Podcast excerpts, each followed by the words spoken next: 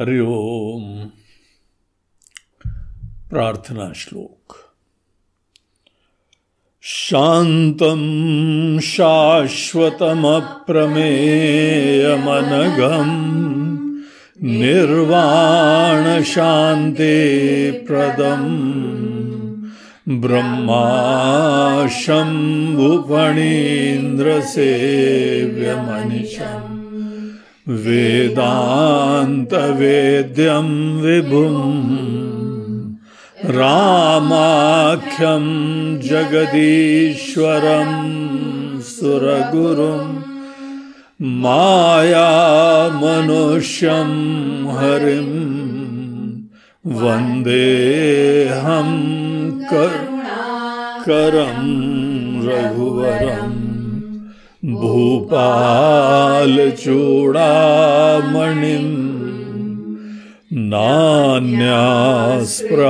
नान्यास्पृहारघुपते हृदये स्मदीये सत्यं वदामि च भवानखिलान्तरा भक्तिं प्रयच्छ रघुपुङ्गवनिर्भरा मे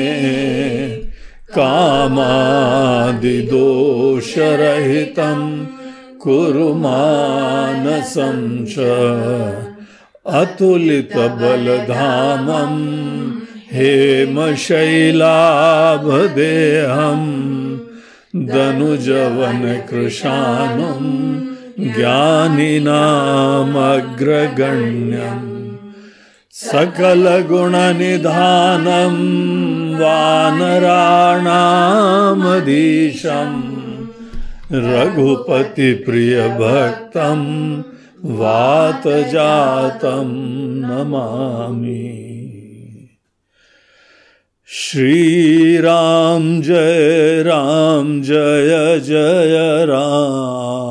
श्रीराम जय राम जय जय राम श्रीराम जय राम जय जय राम श्रीराम जय जय जय राम श्रीराम जय राम जय जय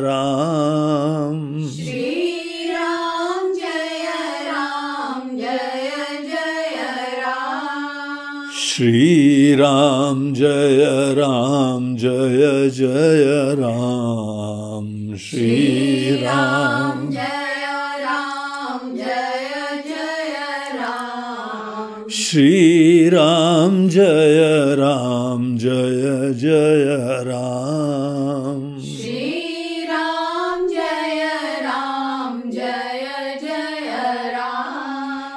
राम श्री राम जय राम जय जय राम। श्री राम जय राम जय जय राम। श्री राम जय राम जय जय राम।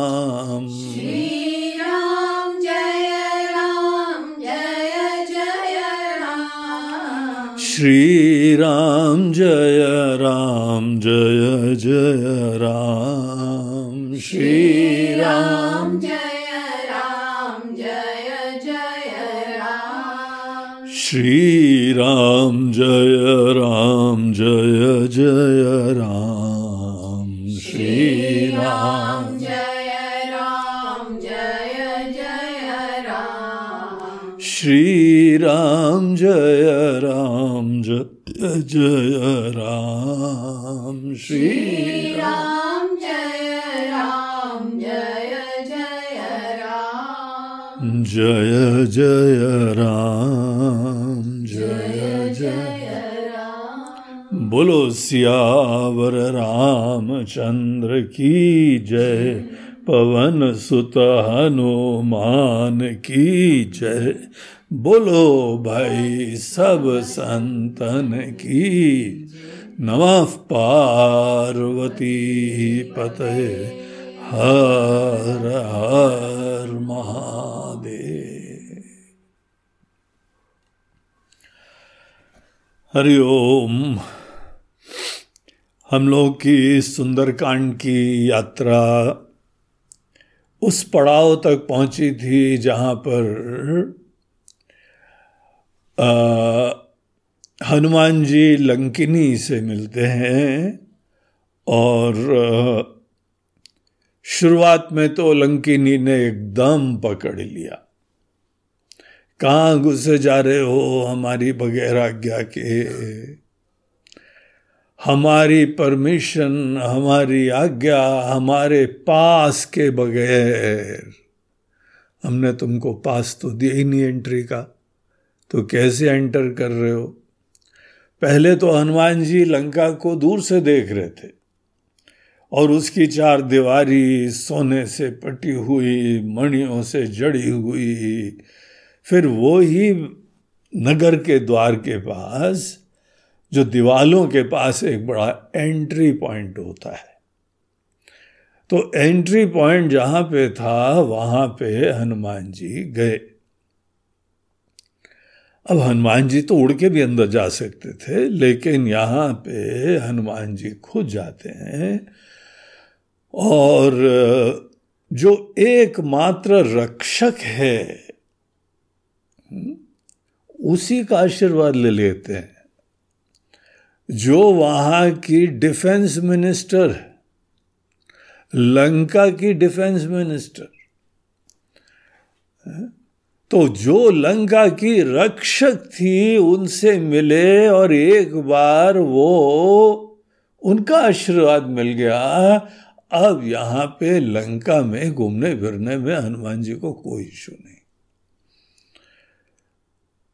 लंका के अंदर चारों तरफ़ द्वार थे और बहुत ही अच्छी सुरक्षा थी। और ये ध्यान रखिए कि लंकिनी जो है बहुत एक्सपर्ट चौकीदार है।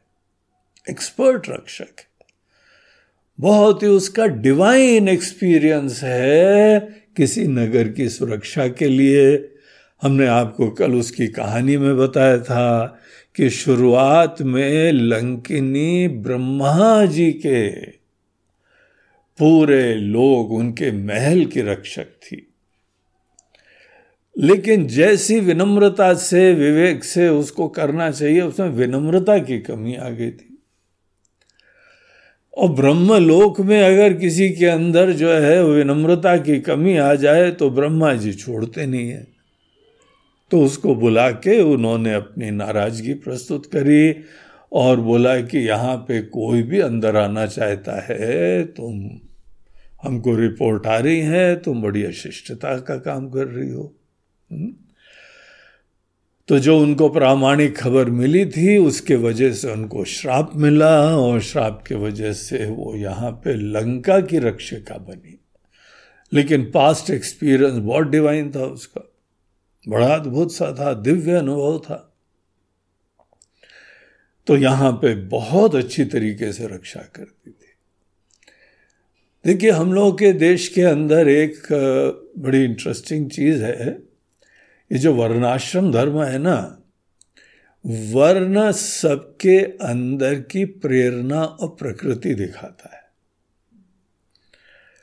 यहाँ बाहर से किसी को जॉब नहीं देने की चिंता होती है। आप थोड़ा सोचो। जब किसी के अंत प्रेरणा कुछ करने की होती है ना, वो रास्ता खुद निकाल लेता है। और अगर किसी ने रास्ता नहीं पहले बनाया हुआ है वो खुद बनाएगा, अकेले चलता है। जब किसी के अंदर कोई पैशन होता है, प्रेम होता है, इस चीज़ की ज़रूरत नहीं बनती है कि हमको जो है बनी बनाई कोई व्यवस्था दे दो, हम फिर उसके उपरांत मेहनत करेंगे, रोजी रोटी कमाएँगे। तो दो तरह के लोग होते हैं। एक लोगों के अंदर होता है, बहुत प्रेरणा होती है, दिशा होती है, उनको पता है क्या करना होता है।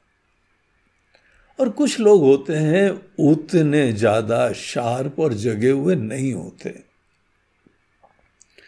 जब कोई लोगों को अंदर से कोई स्पष्ट प्रेरणा नहीं प्रेरणा केवल एक ही होती है कि भोग लो, ये भी आनंद ले लो, वो भी आनंद ले लो? इसको बोलते हैं हम लोग के शास्त्र में प्रेय पथ अनुगामी। प्रिय पथ पे चलते हैं, प्रिय जो है वो वही करते रहते हैं। जो बहुत ही प्रिय चीज़ें करता रहता है ना, उस आदमी के अंदर वो अंतर्दृष्टि खत्म हो जाती है कि क्या उचित अनुचित की समझ। पता नहीं चलती है। उलझे रहते हैं सदैव। और कभी मिल गया तो बड़े खुश हो जाते हैं, हर्षित हो जाते हैं, नाचते रहते हैं, और नहीं मिल गया तो बड़ा शोकाकुल हो जाते हैं। है? तो जो जो लोग केवल थोड़े हर्ष विषाद के अंदर ही पड़े रहते हैं, उनके अंदर वो दृष्टि नहीं आती है कि हमारा स्वभाव, प्रेम, प्रकृति, भगवान ने प्रेरणा क्या दी हुई है, कुछ पता नहीं चलता है। ये पर धर्म के वजह से स्वधर्म का परिचय नहीं मिलता है। देखिए, जो हम बात बता रहे हैं ना ये गीता के भाष्य में शंकराचार्य जी ने ये व्याख्या दी हुई है। गीता के दूसरे अध्याय के ग्यारहवें श्लोक से शंकराचार्य जी ने गीता पे व्याख्या चालू करी और शुरुआत में वो ये कहते हैं कि देखो, मोह के अनेकों लक्षण होते हैं। अंदर जो कंफ्यूजन होता है ना अंधकार होता है ना समझी होती है, वो धीमे धीमे पनपती जाती है, बढ़ती जाती है। और ये सब उन लोगों के अंदर होता है जो जीवन में हमको अच्छा लगता है, हमको नहीं अच्छा लगता यही उनका ड्राइवर होता है। प्रेरक होता है। अगर किसी व्यक्ति के जीवन में हमको अच्छा लगता, हमको नहीं अच्छा लगता, यही सोचता रहता है। ये राग और द्वेष अहम की संतुष्टि के लिए होते हैं। ईगो फुलफिलमेंट के तरीके होते। जो सतत अपने ईगो के फुलफिलमेंट से ग्रसित होता है ये बड़ा भारी रोग होता है। और उसके उपरांत आप ये समझ लो कि वो व्यक्ति सदैव हाँ, एक मीडियोकर व्यक्ति रहेगा मध्यम प्रकार का व्यक्ति रहेगा। उत्कृष्टता के जीवन में आप कभी इससे उम्मीद नहीं कर सकते। यही परीक्षा ये टेस्ट है। किसी परिस्थिति में तुमको जो प्रिय अच्छा लगता है, नहीं अच्छा लगता है, तुम्हारा मान हो सकता है, तुम्हारा अपमान हो सकता है, तुम्हारा हर्ष हो सकता है, शोक हो सकता है। ये जो साइकोलॉजी होती है, ये मन की जो डायनेमिक्स होती है, इसके ऊपर हम लोग के मनुष्यों ने चिंतन करा। और गहराई से चिंतन करके ये देखा कि ये व्यक्ति एक अंतहीन चक्र में पड़ा हुआ है। इसको स्वर्ग भी दे दो तो भी इसका आध्यात्मिक विकास नहीं होगा। नरक दोगे तो भी नहीं शिक्षा लेगा। न स्वर्ग से शिक्षा लेता है, न नरक से शिक्षा लेता है। अर्थात न सुख से लेता है, न दुख से लेता शिक्षा बंद ही हो गई है। कितनी ट्रेजिक सिचुएशन है। और ये क्यों हो रहा है? क्योंकि सतत अहम की संतुष्टि उसके लिए प्राथमिकता है। और ये अहम कौन है? अज्ञान और मोह से कलुषित जीव। यही आध्यात्मिक दर्शन होता है। आध्यात्मिक दर्शन में क्या बताया जाता है? हर व्यक्ति स्वतंत्र है। भगवान नहीं आते हम लोगों को पकड़ने के लिए, रोकने के लिए। लेकिन वो आदमी उलझ जाता है, यहीं पड़ा रहता है। आगे नहीं बढ़ पाएगा। तो इस तरीके से जो व्यक्ति अंत प्रेरणा पहचानता है अंत प्रेरणा तब पता लगती है जब अहम की ईगो की संतुष्टि गौण हो जाती जिस व्यक्ति के अंदर हमको पसंद है, हमको नहीं पसंद है, ये किनारे हो जाता है तो अंदर से जो है ना, एक मुरली मनोहर की बांसुरी सुनाई पड़ती है। इसको बोलते हैं अंत प्रेरणा। अंत प्रेरणा के हिसाब से जीने में न कोई राग होता है, न द्वेष होता है। वो कार्य करना होता है। उतार चढ़ाव आए, अब कोई प्रतिकूलता आए, कोई फ़र्क नहीं पड़ता है। सतत आदमी लगा रहता है उस चीज़ पे हनुमान जी उस प्रकार के व्यक्ति है। महापुरुष है। वो महापुरुष बन ही जाता है। तो इस तरीके से हनुमान जी सतत जगे हुए, अलर्ट, फोकस, किसी चीज़ से प्रभावित नहीं हो रहे हैं। और जो भी मिलता है, इतने विवेकी हैं कि उसका आशीर्वाद लेके आगे बढ़ते हैं। आप सोच लीजिए, लंकिनी का आशीर्वाद हनुमान जी को मिला। क्या बोलती है लंकिनी, प्रबसी नगर कीजे सब कहा जा हृदय राखी कोसलपुर राजा। भगवान श्री राम को अपने हृदय में रख के आप जाइए नगर में। आपको एंट्री। प्रवेश मिल गया। कोई कार्ड वार्ड दे दें आपको? एंट्री पास दे दें ठप्पा लगा के?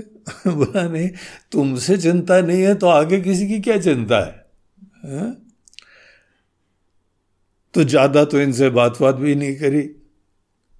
अपना नाम पता और क्यों जा रहे हो कुछ नहीं बताया सीधे घूसा मारा था और फिर वो सत्संग की महिमा गाने लगी। इतना बढ़िया दोहा है। कि तात स्वर्ग अपवर्ग सुखा धैर्य तुला एक अंग। हे तात, ये हमारे जीवन का निश्चय है। खूब स्वर्ग के भोग, स्वर्ग में ग्लोरीज होती है, ऐश्वर्य होते हैं, संपन्नता होती है। हम्म? दुनिया भर के भोग, विलास, ऐश्वर्य इन सब में आनंद आता है। लेकिन वो जो आनंद आता है, वो आप एक तरफ़ रखिए। इह लोक का ही नहीं, परलोक का भी जो स्वर्ग हो जाए। नचिकेता की कहानी याद करो।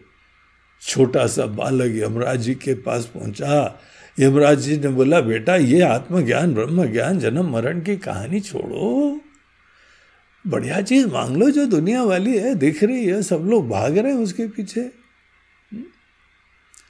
लेकिन आत्मज्ञान के बारे में मत पूछो। तो उसने सब दुनिया भर के प्रलोभन उनको प्रणाम करा, आदर से सत्कार करा, बोला, महाराज जी, ये तो कहीं मिल जाएँगे। इसके लिए तो किसी देवता से हम प्राप्ति कर सकते हैं, खुद मेहनत करके भी प्राप्त कर सकते हैं। इसके लिए हमको आप जैसे के पास जाके आशीर्वाद लेने की क्या ज़रूरत है? हुँ? हमको तो आप वही बात दीजिए। अब आपके इन सब बातों से और निश्चय दृढ़ हो गया है कि बाकी चीज़ें तो मांगने योग्य ही नहीं है। ये सब वाहन वाहन, धन, दौलत आपके पास रखो। हमको नहीं चाहिए। हमको तो जीवन के सत्य के बारे में ज्ञान दीजिए। उसने भी जैसे यही बात कही, तात स्वर्ग अपवर्ग सुख, करिए तुला एक अंग। तराजू के एक तरफ़ एक पलड़े में ये सब रखो तो भी एक पल का सत्संग कहीं ज़्यादा भारी पड़ता है जो ये वाक्य का अर्थ जानता है, वही सत्संगी है, वही पुण्यात्मा है। जिसको इस वाक्य का अर्थ जो लंकिनी ने हनुमान जी के एंट्री के समय बोला है, आप नोट करके रखो इसको। जिस दिन ये आपको वाक्य का अर्थ स्पर्श करे, तब आपके जीवन में प्रबुद्धता हुई है। आप जगे हैं। विवेकी हुए हैं। सत्संग में बहुत सारे लोग जाते हैं। हम्म? बहुत सारे कारणों से जाते हैं। जैसे भगवान कृष्ण जो है गीता के अंदर अपने भक्तों के बारे में बोलते हैं कि बहुत सारे भक्त हमारे मंदिर में आते ज़्यादातर आते हैं कुछ मांगने के लिए, भगवान कृपा बना रखो, भगवान ये भी चाहिए, भगवान वो भी चाहिए, इनको बोलते हैं अर्थार्थी भक्त। कोई होते हैं जिज्ञासु भक्त। कोई आर्त भक्त होते हैं, जब बहुत समस्या आती तब भगवान का स्मरण करते हैं, ध्यान करते हैं और आशीर्वाद प्राप्त करते हैं। जैसे बहुत सारे लोग, विविध प्रकार के लोग मंदिर में जाते हैं। इसके अलावा और भी बहुत सारे लोग जाते हैं। हाँ? चप्पल चोर। अनेकों लोगों ने तो सत्संग की चप्पलें अलग बनाई हुई है।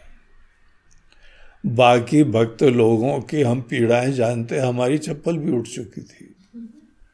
तब हमको रियलाइज़ हुआ कि हमारे बाबा लोग क्यों खड़ाऊ पहनते हैं। है? कभी चांस ही नहीं है खड़ाऊ का जो है खोने का। और दूसरी चीज़ है खड़ाऊ पहन के मंदिर तक जा सकते हैं। खड़ाऊ बाहर नहीं उतारनी पड़ती है। और कोई नहीं ले जा सकता। एनी वे खड़ा इसलिए नहीं पहनते हैं कोई नहीं ले जा सकता है।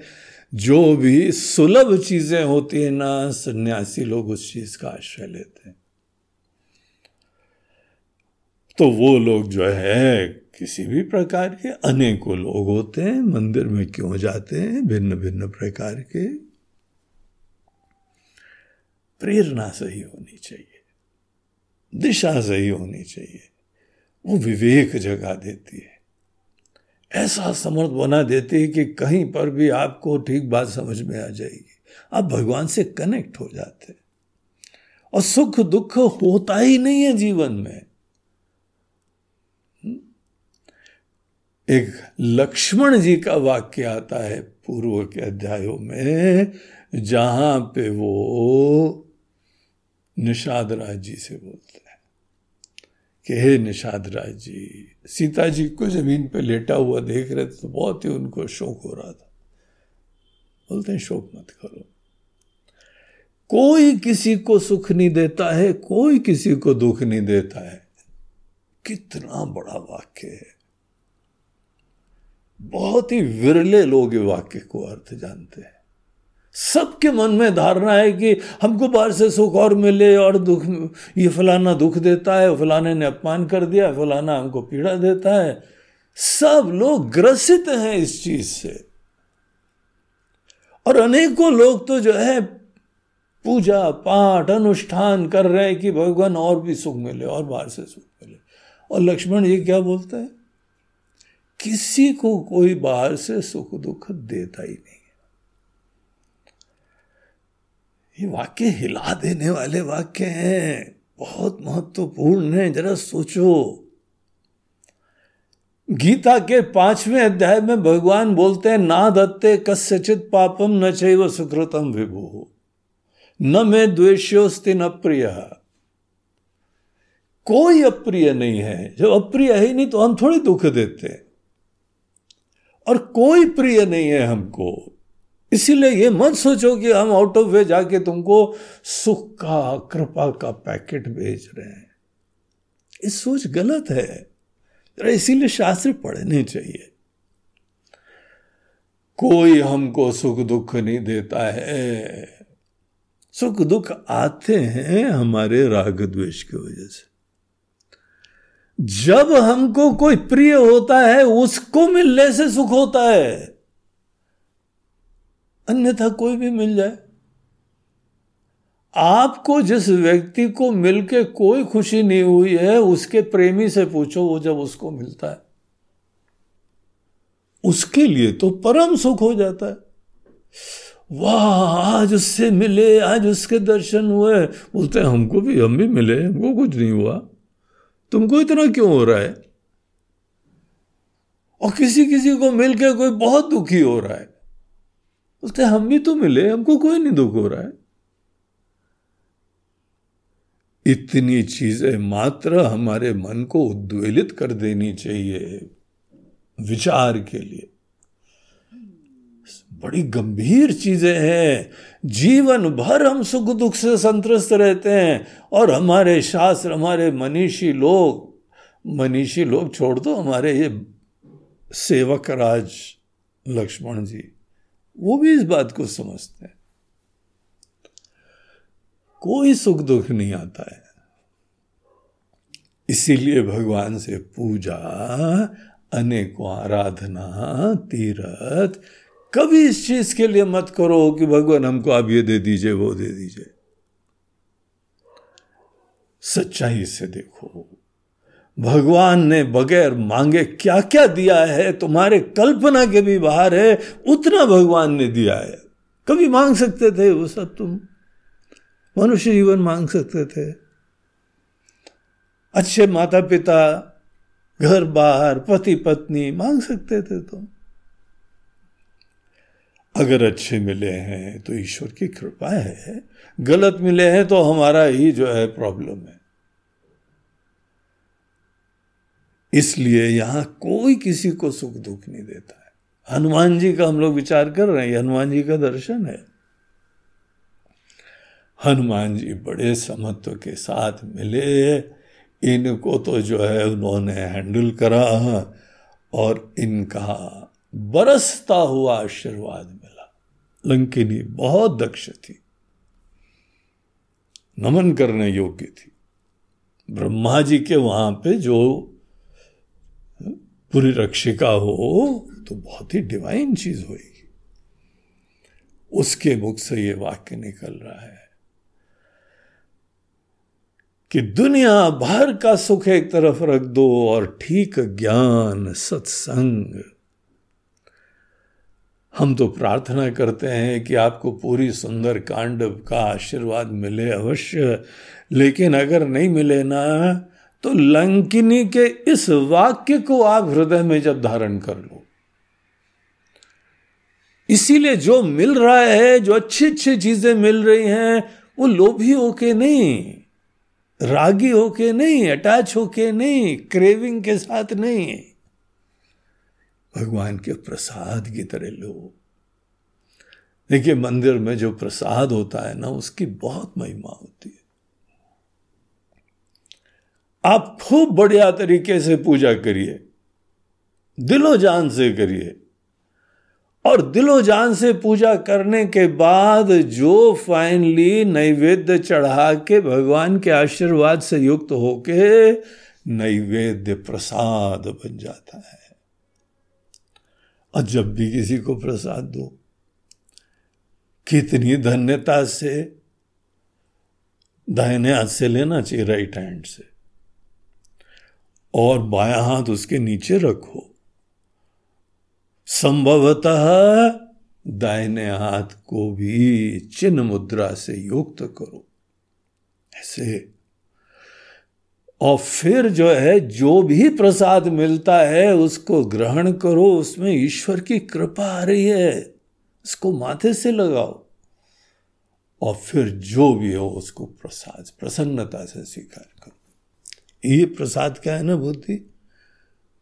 ये बहुत बड़ी शिक्षा है।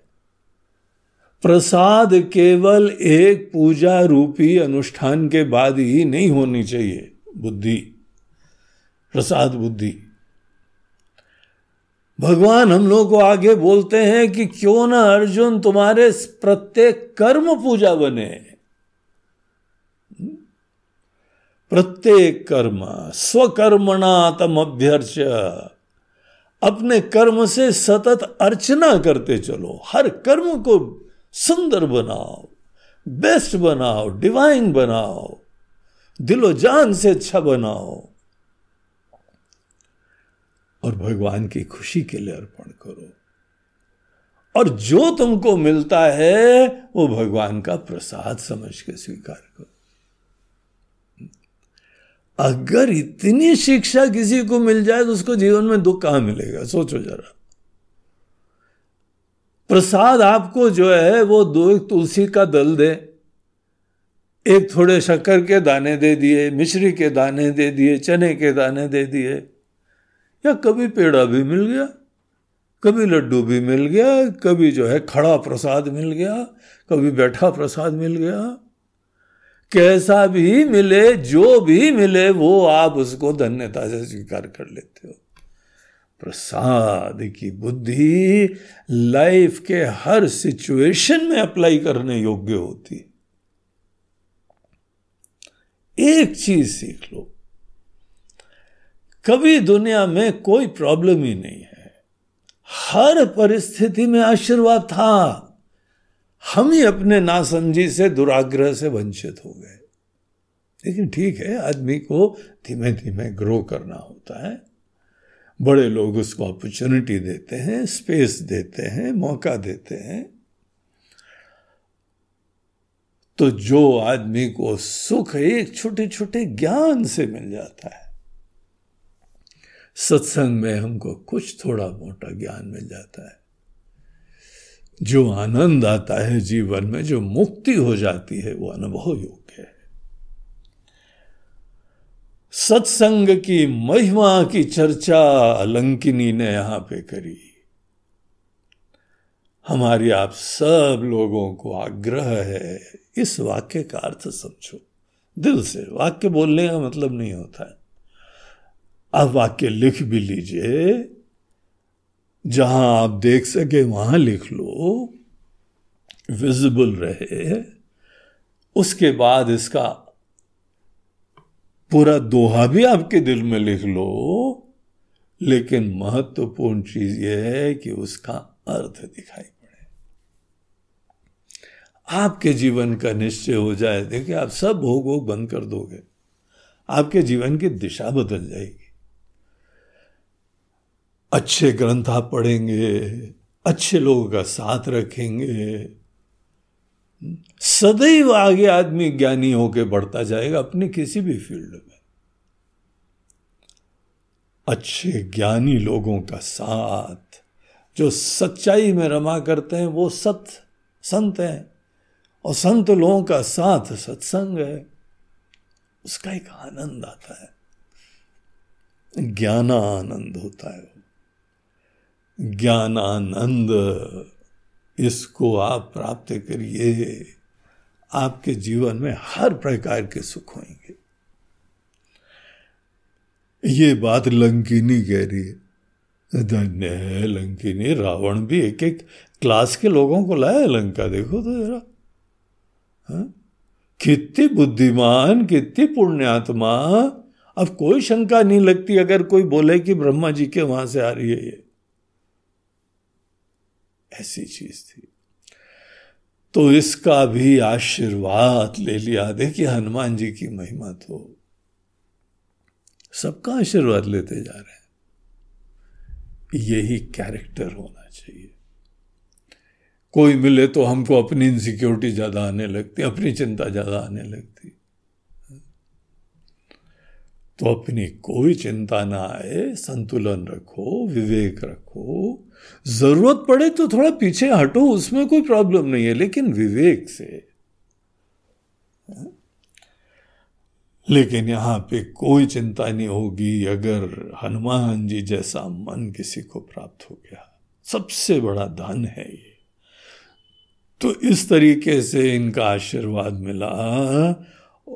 और बहुत अच्छी बात कहती आगे। ने कहा ना कि राम जी को अपने हृदय में रख के जाइए। राम जी की महिमा की वो चर्चा करे कुछ दृष्टांत देती है। गरल सुधार पुकर मिताई गोपद सिंधु अनल सितलाई। ये हम लोगों ने पढ़ लिया है। कल पढ़ लिया है नहीं पढ़ लिया ये, ये नहीं पढ़ा। चलो इस यहाँ पे सब श्रोता लोग बोल रहे हैं ये नहीं पढ़ा है तो हम लोग इसको तीसरे चौथे जो दोहे के बाद की चौपाई है, उनको पढ़ते हैं।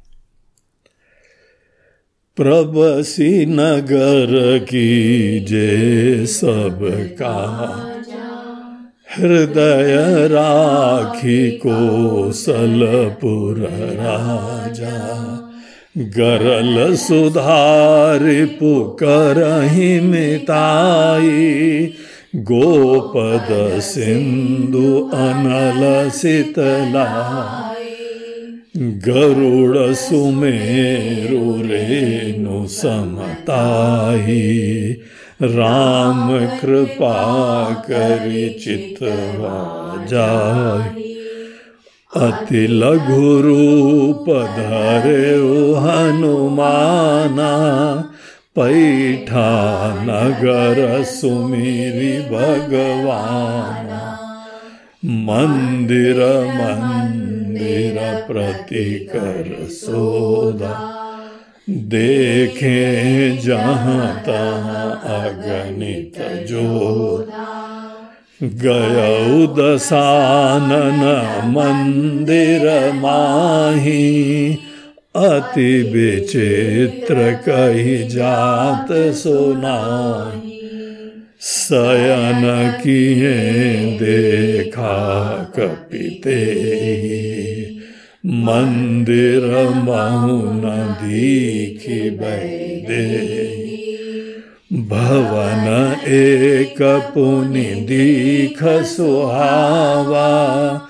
हरि मंदिरता भिन्न बना रामायुध अंकित ग्रह शोभाबरनि न जाई।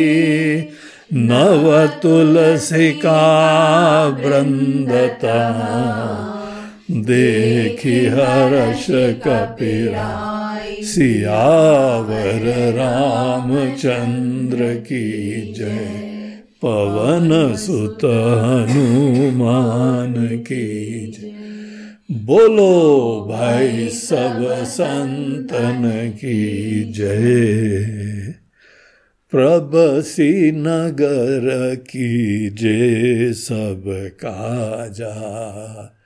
हृदय राखी कोसलपुर राजा, गरल सुधारि पुकर मिताई। जो राम जी को हृदय में रख के, राम जी को हृदय में रखने का मतलब क्या है? राम जी को हृदय में रखने का मतलब है, जिसने आपको बनाया, भेजा, आपको जीवन दे रहे हैं। ये दुनिया बनाई है, दुनिया चला रहे हैं, वो राम जी हैं, वो स्वामी हैं, वो यहाँ के सर्वस्व हैं, वो मालिक हैं वो ही आपके भी स्वामी हैं। आप अपने जीवन के स्वामी नहीं हो। इसीलिए मन मर्ज़ी मत करा करो। मन मर्ज़ी जो करता है, उसके कोई स्वामी नहीं है। उसका अहंकार, उसका अभिमानी, उसका स्वामी। हमको अच्छा लगता है, हमको नहीं अच्छा लगता है। एक घर में हम गए, वहाँ पे माता जी थी, उन्होंने बोला, सबको बच्चों को बोला, प्रणाम करो। अब वो तो प्रणाम कर रही है, बाकी कोई झुक नहीं को तैयार नहीं। वो वहाँ पे यंग उनके लड़के थे, वो खासकर वो जीन्स वीन्स पहना हुआ था बड़ा टाइट वाला उन दिनों का टाइट जीन्स का जमाना था वो हम्म। तो उसने एक एंगल से झुका और यूँ प्रणाम उनकी दादी खड़ी थी और ये कैसे कर रहे बोला, दादी जीन्स है बोला, फटने दो ठीक से झुको बेटा हम्म। अच्छी तरीके से विनम्र हो आदमी का अपना अहंकार अभिमान जब किनारे होता है, तब नमन होता है आपको, पता है? नमन शब्द का मतलब क्या होता है? न ममा हम नहीं है। अगर किसी नमन में ये मैं का विसर्जन ना हो तो आपने नमन करना सीखा नहीं है अभी। नमन को योगासन थोड़ी है नमन आसन हुँ? तो बोलते हैं, ठीक है, योगासन बड़ी अच्छी चीज़ होती है, शरीर को हृष्ट पुष्ट करती है, लेकिन फाइनली नमन हमारे आध्यात्मिक साधना होती है।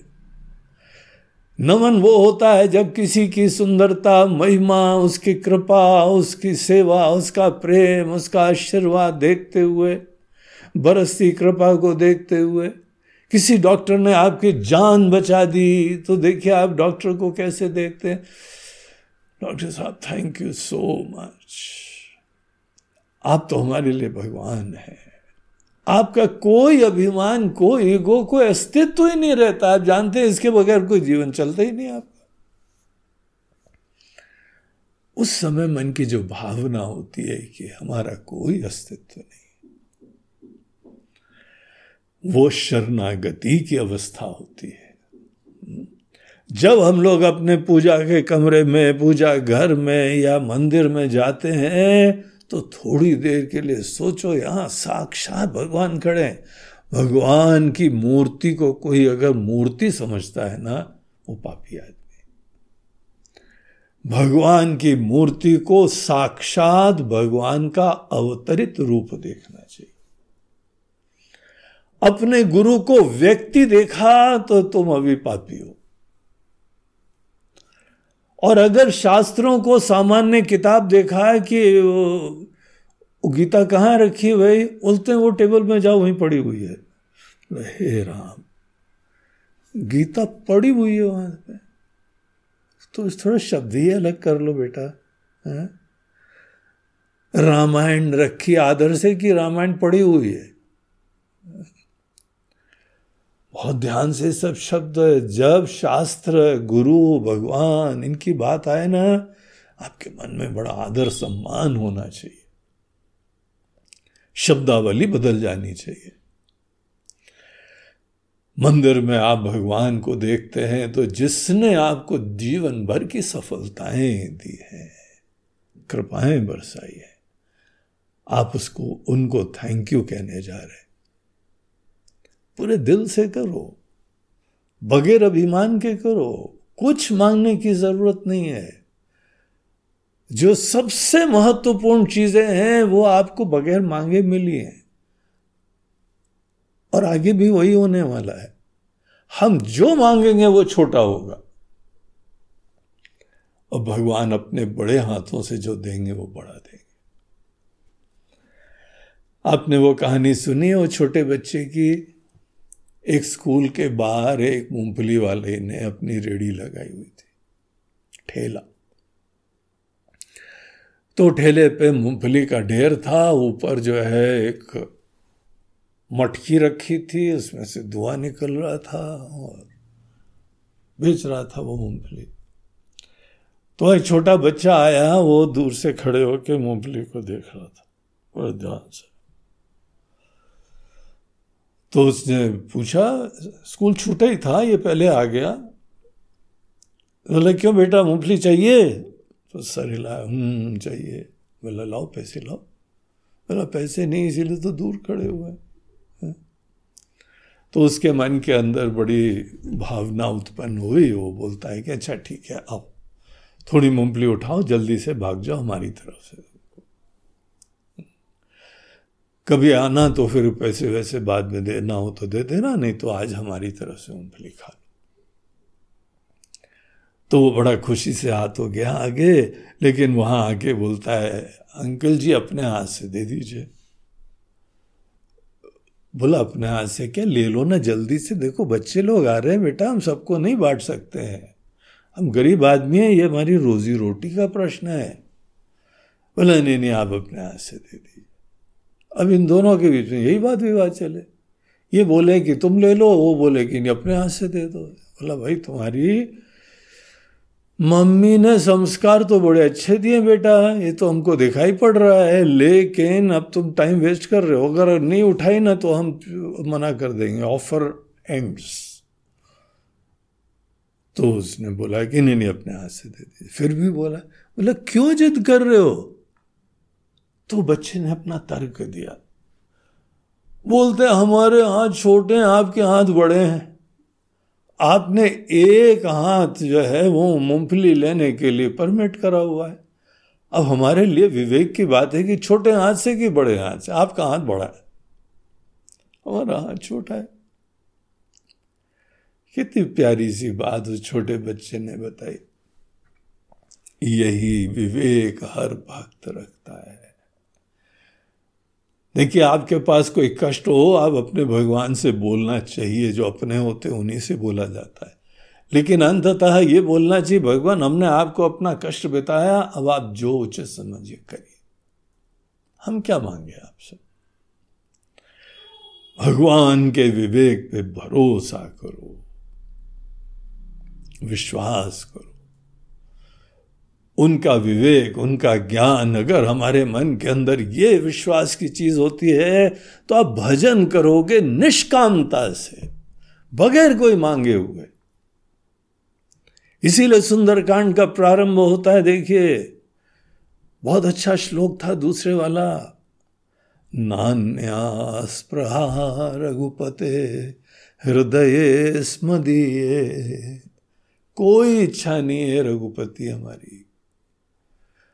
आप इतने सुंदर हैं, महान हैं, ज्ञानी हैं, अद्भुत हैं, इसलिए हम आपको नमन कर रहे हैं। आपकी कृपा बरस रही है हमारे ऊपर, इसलिए आपको थैंक यू बोल रहे हैं।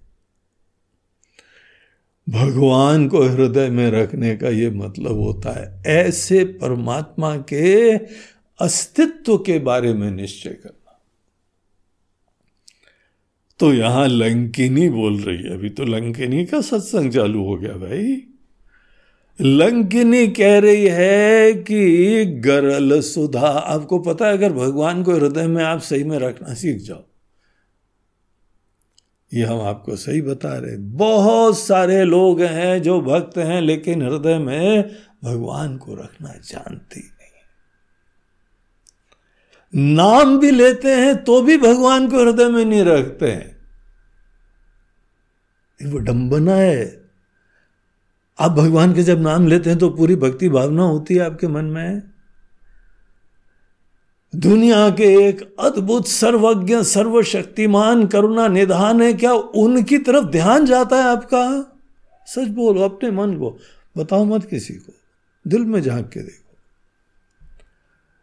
इसीलिए हृदय में भगवान को रखने की बात सब लोग नहीं करते हैं। अगर कोई करता है तो लंकिनी अपना अनुभव बोलती है कि गरल सुधा, ऐसे लोगों पे क्या आशीर्वाद होता है कि गरल अर्थात जहर सुधा अमृत बन जाता है। इतनी अद्भुत सी बात होती है। रिपु कर ही मिताई। और जो दुश्मन होता है, वो मित्र बन जाता है। ये हृदय में भगवान को रखने की महिमा है और हनुमान जी के जीवन में तो साक्षात ये चीज़ें हम लोग देखते हैं। यही तो सुंदरकांड की सुंदरता है।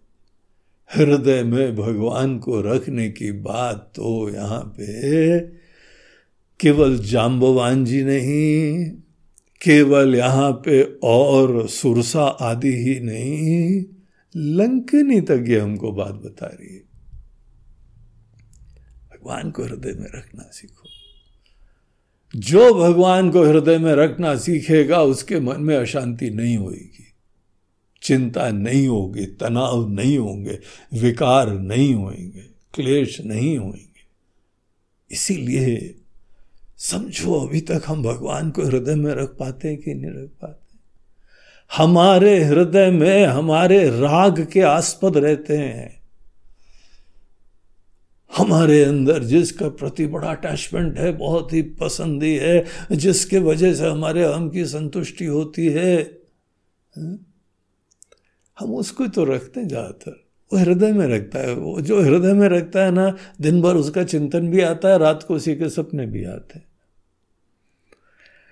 जिस दिन दिन भर आप भगवान के हृदय में हृदय में रहने के वजह से चिंतन होता रहे और रात को भी सपने भगवान के आए। आते सपने रात को भगवान के कभी कभी आते हैं। जब मुसीबत होती तब आते हैं। मुसीबत के लिए आते हैं। मुसीबत के लिए नहीं। आपको प्रेम हो, इसलिए आने चाहिए। इसको बोलते हैं हृदय में राम जी को रखना। तो राम जी को जो हृदय में रखता है, लंकिनी बोल रही है। उस कारण का ये कार्य होगा। वो कॉज है और ये सब इफेक्ट्स आपकी लाइफ में दिखाई पड़ेंगे। फिर आपको जीवन में कभी भी कोई ये चिंता की बात नहीं है कि वहाँ शत्रु लोग मिलेंगे, दुष्ट लोग मिलेंगे। ये लंकिनी अध्याय ये लंकिनी के वजह से जो हमको उपदेश प्राप्त हो रहा है एक एक शब्द मनन करने योग्य है। गोपद सिंधु अनल सितलाई गोपद सिंधु सिंधु जो है सागर। वो गाय के खुर जैसा हो जाता है। जैसे गाय चलती है ना थोड़ी सी कीचड़ विचड़ में तो गाय के पैर का जो छोटा सा निशान बन जाता है, उसमें पानी भरा होता है। उसको बोलते हैं गोपद। गाय के पद से बना हुआ छोटा सा एक गड्ढा। पूरा सागर ऐसे लोगों के लिए गोपद हो जाता है। एक बहुत ही सुंदर श्लोक है। जहाँ पे भगवान कृष्ण की वंदना करते हुए कहा जाता है, कैसे असंभव चीज़ें संभव हो जाती हैं? क्या श्लोक है? मूकम करो तिवाचालम पंगुम लंगते लंघयते गिरिम यत कृपा तम हम वंदे परमानंद माधव जो बोल नहीं सकता है, वो वाचाल हो जाता है। ऐसा लेक्चर दे रहा है धड़ाधड़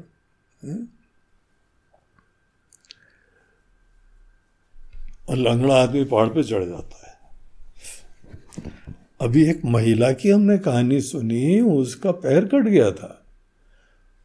और तो भी उसके मन में प्रेरणा हुई कि हमको माउंट एवरेस्ट पे चढ़ना है। वो लोकल पहाड़ छोड़ो। उस व्यक्ति के अंदर Mount Everest the highest peak in the world उस पे चढ़ने की बात आ गई। तो उसको किसी ने बोला, ठीक है, पहले तो बहुत लोगों ने बोला इधर व्यवहारिक आइडिया रखो, अपने सामर्थ्य देखो, संसाधन देखो। लेकिन वो हार नहीं मानी। एक ने मना कर दिया, दूसरे के पास, दूसरे मना कर दिया, तीसरे के पास। उसको ट्रेनिंग चाहिए थी, उसको गाइडेंस चाहिए था। टिप्स चाहिए थे। जो अनेकों माउंटेनियर्स थे, उनके पास जाके उनके कोचेस होते थे, सब मना कर रहे थे। फिर एक ने देखा, इसका जुनून ऐसा तीव्र है। बोला, ठीक है, अगर तुम रेडी हो तो हम गाइड करते हैं। बहुत खुश हो गई। बोला, आप जो बताइए आर्टिफिशियल लेग वेग तो आजकल कोई इश्यू नहीं है। हम्म। जयपुर, फुट और क्या क्या भिन्न भिन्न ऐसे नाम आते हैं आर्टिफिशियल पूरा का पूरा काम कर लेते हैं पता ही नहीं लगता किसी को। इतिहास के पन्नों में उसने अपना नाम लिखाया है। आप गूगल में खोज लेना। कौन महिला है जिसका पैर खराब था और तब भी माउंट एवरेस्ट पे चढ़ गई थी? अभी हमको उसका नाम ध्यान में नहीं आ रहा। लेकिन यह संभव है, काम संभव हो जाता है। हाँ? गोपद सिंधु अनल शीतलाई, अग्नि जैसे शीतल हो जाती। देखिए, बहुत गर्मी के समय अनेकों लोग बाहर ही नहीं निकल सकते। अरे, बहुत गर्मी बहुत गर्मी हमारे माइग्रेन हो जाता है माइग्रेन हो जाता है, हमारा सच्चा करा जाता है। और देखो, अनेकों लोग घूम रहे ना। उन लोगों के लिए तो कोई फ़र्क ही नहीं पड़ा। हम तो देखते हैं, यहाँ से सब्ज़ी वाले निकलते हैं, ठेले वाले निकलते हैं। कितनी भयंकर गर्मी हो, सर्दी हो, बरसात हो, आराम से निकलते हैं। ये हम लोग की कमजोरियाँ हो जाती हैं, हमारी कंडीशनिंग हो जाती है। और एक बार हो जाती है तो बड़े हम पराधीन हो जाते हैं। भगवान के प्रति भक्ति आदमी को बहुत बल दे देती है। तो ये बात जो है वो सब लंकिनी कह रही है और आगे कहती है, गरुड़ सुमेरु रेनी रेणु समताही। और यहाँ पे जो है गरुड़ जी का वाक्य एक आता है। गरुड़ जी को, काग बुशुंडी जी, गरुड़ जी को भी राम कथा सुना रहे ये रामायण का जो पूरा स्ट्रक्चर है ना वो बड़ा विशेष प्रकार का है। यहाँ पे एक कोई व्यक्ति दूसरे को कथा नहीं सुना रहा है। यहाँ चार जगह कथाएँ चल रही हैं। बालकांड में आप देखिए, जहाँ पे पहला जो अध्याय है रामायण का, उसके अंदर बोलते हैं, रामचरित मानस। मानस जो है, एक मान सरोवर की उपमा दी गई है वहाँ पे। और उस सरोवर में चार घाट हैं। एक घाट के ऊपर शिव जी वो उमा जी को उपदेश दे रहे हैं। यही राम कथा।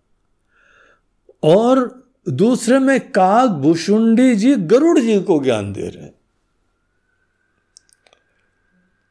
और एक जगह जो है वो भरद्वाज जी और याज्ञवल के ऋषि जी। वो तीसरे घाट पे हैं और चौथे घाट में तुलसीदास जी और हम सब लोग वहाँ बैठे हुए हैं। ये जो है, उसका स्ट्रक्चर है। और चारों घाट में एक ही राम कथा तत्व ज्ञान के लिए भी राम कथा भक्ति के लिए भी राम कथा धर्ममय कर्म करने के लिए भी राम कथा और जो दीन लोग हैं उनके लिए भी राम कथा जो बाकी करने में समर्थ नहीं है। उनके लिए भी राम कथा तो काक भुषुंडी और गरुड़ जी की जो यहाँ पे घाट के ऊपर कथा चल रही है, वो भक्ति घाट है। तो वहाँ पे जो है, उनको बता रहे हैं, हे गरुड़ जी, देखिए वाक्य कहाँ पे लंकिनी का प्रसंग चल रहा था। और सडनली गरुड़ सुमेरु रेन समताई। हे गरुड़ जी सुमेरु पर्वत भी रेणु सम, धूली के समान हो जाता है।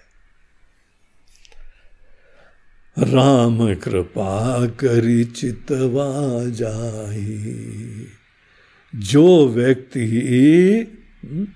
राम जी ने एक बार कृपा दृष्टि से देख लिया, उसके ये हाल होते हैं। देखिए, बहुत सारी चीज़ें आपने जीवन में अनुभव करी हैं कि फलानी फलानी चीज़ कर लेंगे तो बहुत ही सिद्धि होगी। I will be a very happy successful man हम बड़े समर्थ हो जाएँगे, सुखी हो जाएँगे, धन्य हो जाएँगे। हमारे मनुष्यों का भी ये विचार सुनो। आप बाकी सब ज़रूर करिए, जो उच्च समझिए करिए, लेकिन बस हृदय में राम जी की भक्ति रखो। सोने में सुहागा हो जाएगा। इस समय तो ये लंकिनी बोल रही है, ब्रह्मा जी के द्वार ब्रह्म लोक से आई हुई लंकिनी। वो ब्रह्मा जी के सत्संग में सुनती होगी ये सब हा? और पालन भी करती थी, तभी वहाँ गई है। लेकिन कुछ पाप कर दिया था, इसीलिए उसको दंड मिला। और आज मुक्त होके जा रही है। जब मुक्त होके जा रही है तो उसका और कोई दूसरा स्वार्थ प्रयोजन नहीं। अपने कन्विक्शन अपने निश्चय, अपना सत्संग का सार बता रही है। तो बहुत ही सुंदर प्रसंग है। ये यहाँ पे जो है वो तीन चौपाई के अंदर कितनी बढ़िया राम जी की महिमा गाई हुई है, सत्संग की महिमा गाई हुई लंका के द्वार पे सत्संग। हाँ? हनुमान जी एंटर कर रहे हैं वहाँ पे ऐसा दिव्य सत्संग। आपने कितनी बार पढ़ा इस, इस प्रसंग को ध्यान से सुना आपने? चिंतन करा ये। चिंतन योग्य है बहुत अद्भुत प्रसंग है। तो हनुमान जी को उसने इस तरीके से आशीर्वाद दिया गाइडेंस दिया और हनुमान जी फिर उसको सर नवा के आगे जाते हैं। अब जो राम जी की गुणगान करे, कृपा का, हनुमान जी तो प्रसन्न हनुमान जी बहुत ही धन्य महसूस कर रहे हैं। देखिए, ये राम जी की कृपा इससे बड़ी और क्या हो सकती है? उसने भी कहा ना, शत्रु मित्र बन जाता है। और यही हो रहा है। पूरे रास्ते में अभी तक फ़्लाइट से यहाँ पे पहुँची है फ़्लाइट और कितनी जगह जो है ऑब्स्टिकल्स आए सब दोस्त बन गए। तो बहुत बड़ी चीज़ होती है, अपनी किस्मत अच्छी करनी हो तो सीधे देवताओं के भी जो देव हैं, उनको सोचो, उनके बारे में विश्वास करो और उनके प्रति श्रद्धा भक्ति रखो। तो ये यहाँ पे प्रसंग समाप्त हुआ, फिर हनुमान जी आगे चलते हैं। अति लघु रूप धरे हनुमाना, पैठा नगर सुमेरी भगवाना। पुनः देखिए एंट्री करते समय भी सुमेरी भगवाना। जिसके वजह से अस्तित्व है, जिसके कार्य के लिए समर्पित हैं, उनकी याद बने रहना चाहिए। वही जीवन का लक्ष्य है, बाकी सब छोड़ छाड़ के जाओगे यहीं पे। हाँ? हृदय में राम जी को बैठा लो तो ऐसी स्थायी चीज़ ले जाओगे। सुमेरी भगवाना अति लघु रूप धरे वो हनुमाना। बहुत छोटा रूप धारण करा, बोला कि और किसी को प्रॉब्लम ना हो। और हमको रात को जो है, यहाँ पूरी जासूसी करनी है। हमको सीता जी को ढूंढना है तो हर जगह एंट्री करनी है। हुँ? और कहाँ कहाँ सब अनेकों घरों में जाते हैं। और लंका में जब घरों में जा रहे हैं तो देखिए गोस्वामी जी वर्णन कर रहे हैं, हम लोगों के सनातन धर्म का ये एक संस्कार है। गोस्वामी जी ये नहीं बोलते सबके घर में गए। हम्म? तो घर वर में नहीं गए, बोलते हैं, मंदिर मंदिर, प्रतिकर सोधा। हर घर को यहाँ पे पवित्र देखा जाता है। हम लोगों का घर मंदिर की तरह से होता है। पवित्र। संस्कार का सबसे पहला स्थान किसी का घर होता है। इसीलिए हर घर के अंदर भगवान का स्थान होना ही चाहिए, क्योंकि हमारा स्वास्थ्य अच्छा हो, हमारी शिक्षा अच्छी हो, हमारा मन सुंदर बने, प्रसन्न हो, प्रेरित हो, विकार रहित बने, थकावट से दूर हो, अच्छी दिशा मिले, प्रेरणा मिले, इसके लिए घर सबसे बड़ा संस्कार का स्थान होता है। गृहस्थ में प्रवेश करना, एक आश्रम में प्रवेश करना होता है। कितनी इंटरेस्टिंग यहाँ की शब्दावली है। ब्रह्मचर्य आश्रम, गृहस्थ आश्रम।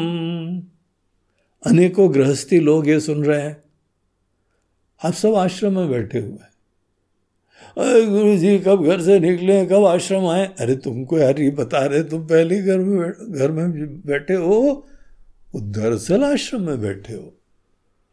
हाँ तुम्हारे आश्रम में, घर रूपी आश्रम में अभी ये प्राथमिकता शायद नहीं रही है। इसीलिए अनेकों आश्रम जो है, भ्रष्ट हो गए। बहुत सारे आश्रम होते हैं, वहाँ पे हर जगह जो है वो ईश्वर की प्रधानता नहीं होती है। सत्य की प्रधानता नहीं होती है। अगर आप अपने घर में उसको ये समझिए कि ये भगवान का स्थान है। देखिए, हम लोग की जो इंदौर नगरी है ना, इसकी जो अंतिम राजा थी, वो अहिल्याबाई होलकर थी। कितने नाम उनका ख्याति है। आप किसी शिव जी के तीर्थ में चले जाइए, अहिल्याबाई होलकर ने वहाँ पे धर्मशाला आदि बनवाई हुई है। मंदिर का जीर्णोद्धार कराया हुआ है। अनेकों धर्मार्थ काम करे हुए हैं। और उन्होंने जो है, जाते समय पूरा होलकर राज्य शिव जी के नाम कर दिया था। लीगली पेपर्स में। अब शिव जी की आज्ञा से यहाँ कार्य होता है, उसके बाद ये शब्द यहाँ पर प्रचलित हो गया है। बड़ा महत्वपूर्ण इंदौर का स्थान है। ऐसा ये नगर है कि जिसकी दो तरफ़ ज्योतिर्लिंग विराजमान है। दो तरफ़ ज्योतिर्लिंग है, जैसे भगवान शंकर का त्रिशूल हो दो साइड जो है ना, वो ज्योतिर्लिंग के त्रिशूल के अंग हैं और बीच में इंदौर है। हाँ गुरु जी, आप तो इंदौर को ज्योतिर्लिंग से ही बड़ा बता रहे हैं। बड़ा नहीं बता रहे हैं, हम वहाँ पे जाने का इसको द्वार बता रहे हैं। और अगर आप जो है, एक तरफ़ से ओंकारेश्वर, दूसरी तरफ़ से उज्जैन में स्थित महाकालेश्वर इसमें आपको आना है तो ये बीच वाले त्रिशूल में, शूल में तो आना ही पड़ेगा आपको। इंदौर से आए बगैर काम ही नहीं बन सकता। और यहाँ पे ऐसी शिव की भक्ति रही है कि इस माथी माटी को प्रणाम करने योग्य ऐसी राजा थी। बहुत विशेष बात थी। तो ऐसी परम भक्त अपने राज्य को ही शिव जी को अर्पण करा हुआ है। उनको कहा जाना है जिनका हम भगवान के हैं? भगवान हमारे हैं। आप भगवान के हो जाए, सब कुछ भगवान का हो जाए तो आप तो मंदिर में बैठे हुए हो। भक्ति की परंपराओं में यह क्रम होता है। भगवान हमारे हैं और हम भगवान के हैं। ये दो स्टेजेस होती है। पहले भगवान हमारे सदैव भगवान हमारे भगवान हमारे भगवान हमारे। भगवान ने परिवार दिया, भगवान ने घर दिया, भगवान ने काम दिया, है? हाँ। और फिर उसके उपरांत हम भगवान के हैं। ऐसी भक्ति हो कि भगवान भी आपको प्रेम करने लगे, आपको दिखने लगे। हमारी बुद्धि में यह अनुभव होने लगे। आपका घर ही मंदिर हो जाएगा। ऐसी दृष्टि का समावेश जो आदमी घर में करता है, वो गृहस्थ भी आश्रम है, वो घर भी मंदिर है। देखिए, सुंदरकांड की क्या सुंदरता है। राक्षसों के घर को भी गोस्वामी जी मंदिर बोल रहे हैं। और हनुमान जी कहाँ गए? मंदिर मंदिर प्रतिकरी सोधा। एक एक मंदिर में गए। उन लोगों के लिए मंदिर होना चाहिए। अभी नहीं है। अभी एक ही जगह दिखेगा मंदिर उनको। बाकी कहीं पे भगवान की प्रधानता नहीं है, वहाँ सब लोगों के अपने काम, क्रोध, अभिमान, राग, द्वेष की प्रधानता है। अहम की संतुष्टि की प्रधानता है। जो अहम की संतुष्टि करे, राग द्वेष से युक्त रहे, वही राक्षस होते हैं असुर होते। लेकिन जानकार लोग उनको भी कैसी सुंदर दृष्टि से देखते हैं। ये भारत देश की दर्शन है, ये दृष्टि है, ये सिद्धांत है। तो मंदिर मंदिर प्रतिकरी सोधा सोधा मतलब शोध।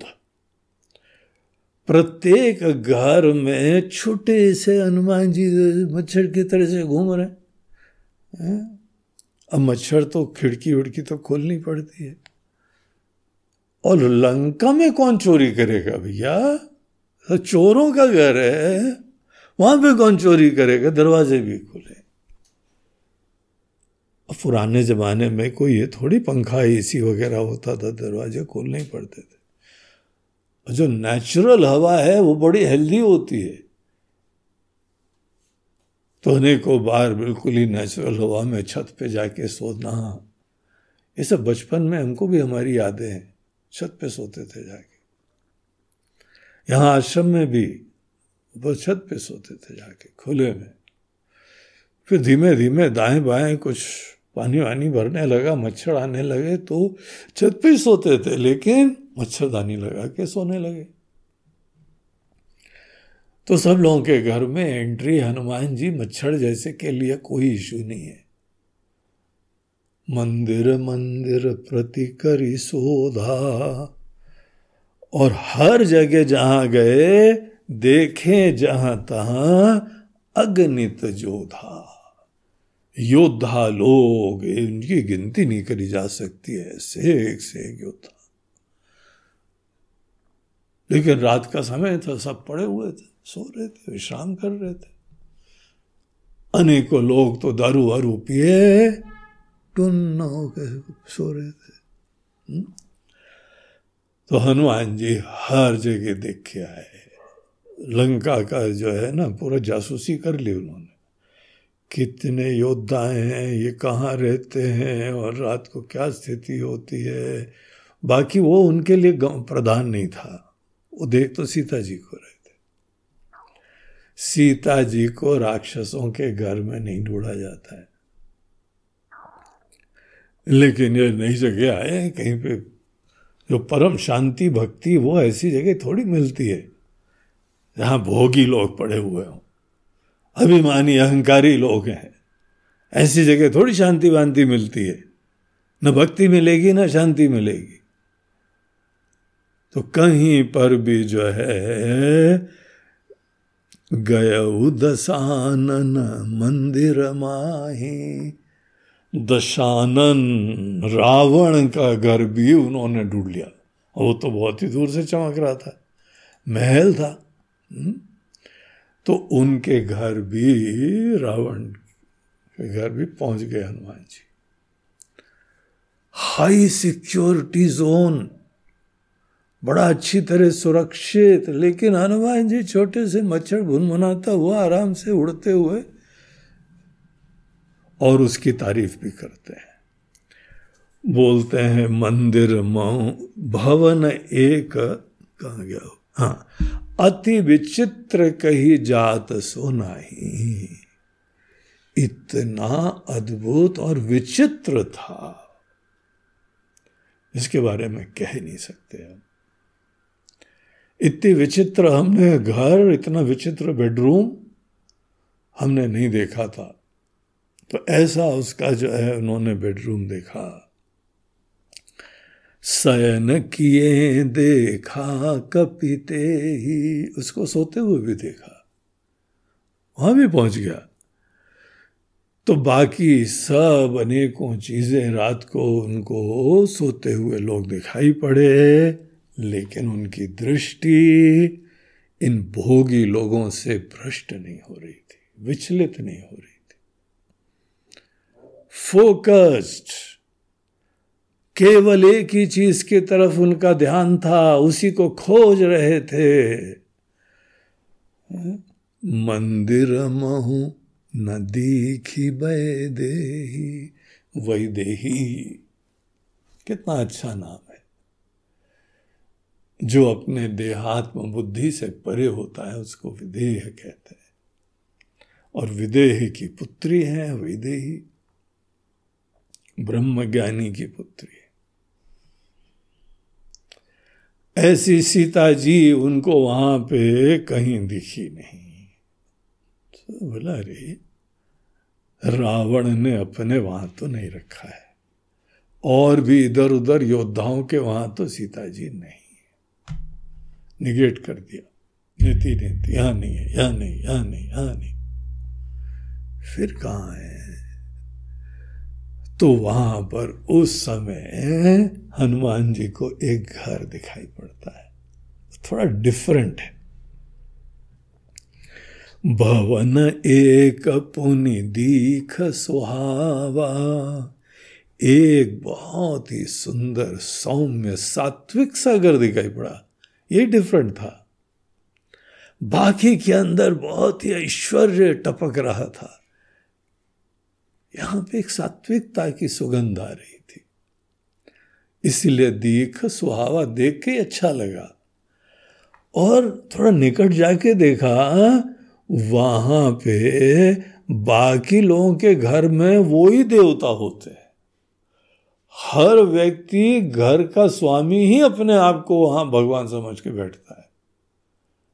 लेकिन इस घर में हरि मंदिर भिन्न बनावा। यहाँ पे हरि का मंदिर था, भगवान का मंदिर था। भगवान का स्थान था, ये मंदिर समझ लीजिए, भगवान का स्थान था। मंदिर तो हम लोग अपने संस्कारों से हर व्यक्ति के घर को देखते हैं, लेकिन वो नहीं देखते। यहाँ एक व्यक्ति दिखा जो दिख रहा है। और हरि जी का मंदिर बनाया हुआ है। इतना ही नहीं रामायुध युद्ध अंकित ग्रह, शोभा बरनी न जाए वहाँ रामा युद्ध, राम जी के आयुध। अब राम जी के आयुध अभी इस समय तो धनुष बाण है, लेकिन वस्तु था वो शंख चक्र गदा पद्म। भगवान विष्णु के ये ही आयुध माने जाते तो शंख चक्र गदा पद्म वहाँ पे अंकित थे।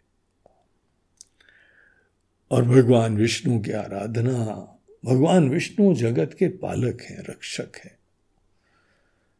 ब्रह्मा जी बनाते हैं, भगवान विष्णु सबका पालन करते हैं, और भगवान शिव जब कोई यहाँ पे उसके कर्म खत्म हो जाते हैं तो उसको दूसरे लोक में दूसरा नया शरीर देने की भूमिका बनाते हैं और फिर इनिंग्स आगे चलती हैं उसकी।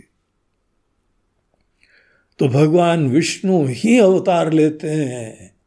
वो ही धर्म की स्थापना करते हैं क्योंकि यही उनका डिपार्टमेंट है। इसीलिए जो भी धर्म के प्रेमी हैं, भगवान विष्णु की आराधना करते तो वहाँ पे हरि मंदिर तहा भिन्न बनावा रामा युद्ध अंकित ग्रह। अब क्योंकि उन्होंने रामा युद्ध लिखा है, इसीलिए अनेकों कथाकार बोलते हैं कि राम जी के आयुध भी अंकित थे वहाँ पे, धनुष बाण। वो राम जी की याद दिलाते हैं। और उनकी शोभा बरनी न जाई। और तुलसी वृंद भी था।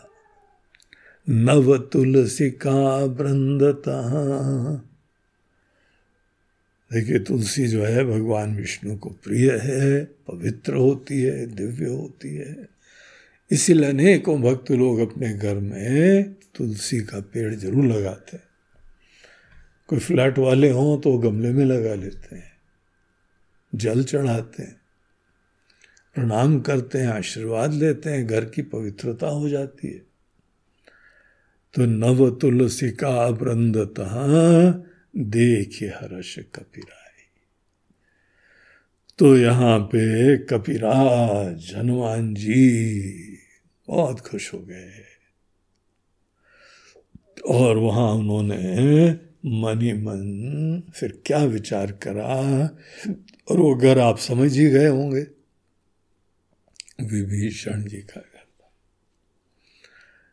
अब विभीषण जी के घर में रात को घूमते फिरते लंका का शोध करते हुए उन्होंने रूढ़ निकाला और राम जी की कृपा से मिल गया। ऐसी चीज़ों में घटना में जो है ना, आदमी को ज्ञानी आदि होता है, खुशकिस्मती से मिल गया बाय लक। और हम लोग इस चीज़ को बोलते हैं प्रभु इच्छा। प्रभु इच्छा से हमको ऐसे संयोग मिलते हैं। राम जी की कृपा से उनको जो है विभीषण जी का बगैर ड्रेस किसी ने ड्रेस एड्रेस नहीं दिया था। पहुँच गए उनके घर में। बाकी का नेति नेति हो गया, निषेध भी हो गया। और उसके बाद बहुत सुंदर प्रसंग होता है। दो परम भक्त लोगों का कैसे मिलना होता है? कैसे अप्रोच होती है? कैसे पहल करते हैं? क्या चर्चा होती है? दिव्य प्रसंग, अद्भुत प्रसंग, सुंदर प्रसंग। सुंदर कांड का तो ऐसे प्राण हो रहा है तो वो प्रसंग फिर हम लोग कल देखेंगे। श्री राम जय राम जय जय राम। श्री राम जय, राम। श्री राम जय राम जय जय राम।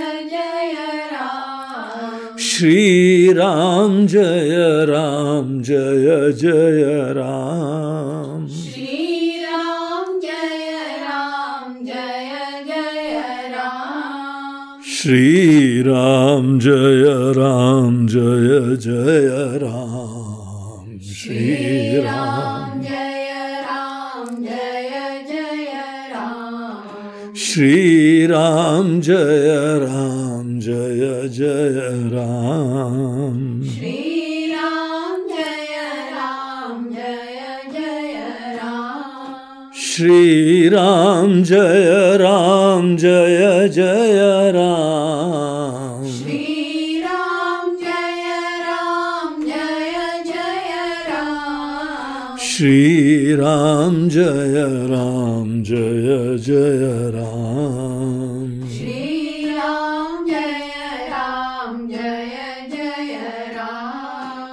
जय जय राम। जय जय बोलो, सियावर रामचंद्र की जय। पवन सुत हनुमान की जय।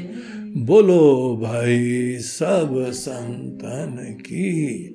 नमः पार्वती पते हर हर महादेव नर्मदे हर बोलो गंगा मैया। आज का हम लोगों का ये प्रवचन प्रायोजित किया गया है अहमदाबाद के एक दंपत्ति के द्वारा। श्री जतन भाई और मैत्री बहन पटेल। तो ये दोनों बड़े श्रद्धालु भगवान के भक्त और बड़े सेवा भावी कई बार हम उनके निवास पे भी रुके, यहाँ से स्वामी नियमितानंद जी जाती रहती थी, वो भी वहाँ पे निवास पे रुकती थी, खूब साथ से सेवा करते थे। बड़ा श्रद्धालु परिवार है। तो आप लोगों को बहुत बहुत आशीर्वाद। ऐसी ही सेवा करें भगवान की ज्ञान और भक्ति से युक्त हों। और आपका जीवन, आपके कुल का जीवन सब लोग धन्य हो। यही हम भगवान से प्रार्थना करते हैं। हरिओम कोई भी व्यक्ति, हमको कुछ प्रश्न आए कि क्या कोई भी व्यक्ति ये प्रायोजन कर सकता है? बोलते, बिल्कुल। ये धर्म का कार्य हो रहा है। आप सबकी ही रामायण है, आप सबकी सुंदरकांड है। स्वामी जी लोग भी सबके ही होते हैं। कभी भी आपके घर में आके हम भिक्षा भी ले सकते हैं। बाहर खड़े होके बोले, माता, भिक्षाम दे अपने ही लोग हैं। इसीलिए तो किसी से भी ले सकते हैं। तो आपका ये अनुष्ठान चल रहा है। सब लोग ऐसे कार्य को अपनी योगदान से सपोर्ट करिए। एक व्यक्ति मात्र अगर आवश्यक नहीं है एक ही के द्वारा हो, आप दो तीन लोग, पाँच लोग, साथ में मिलके उसका प्रयोजन कर सकते हैं। लेकिन ऐसे धर्म कार्य के लिए पुण्य अर्जन ज़रूर करो और ये कार्य भी संभव हो पाते हैं। हरिओम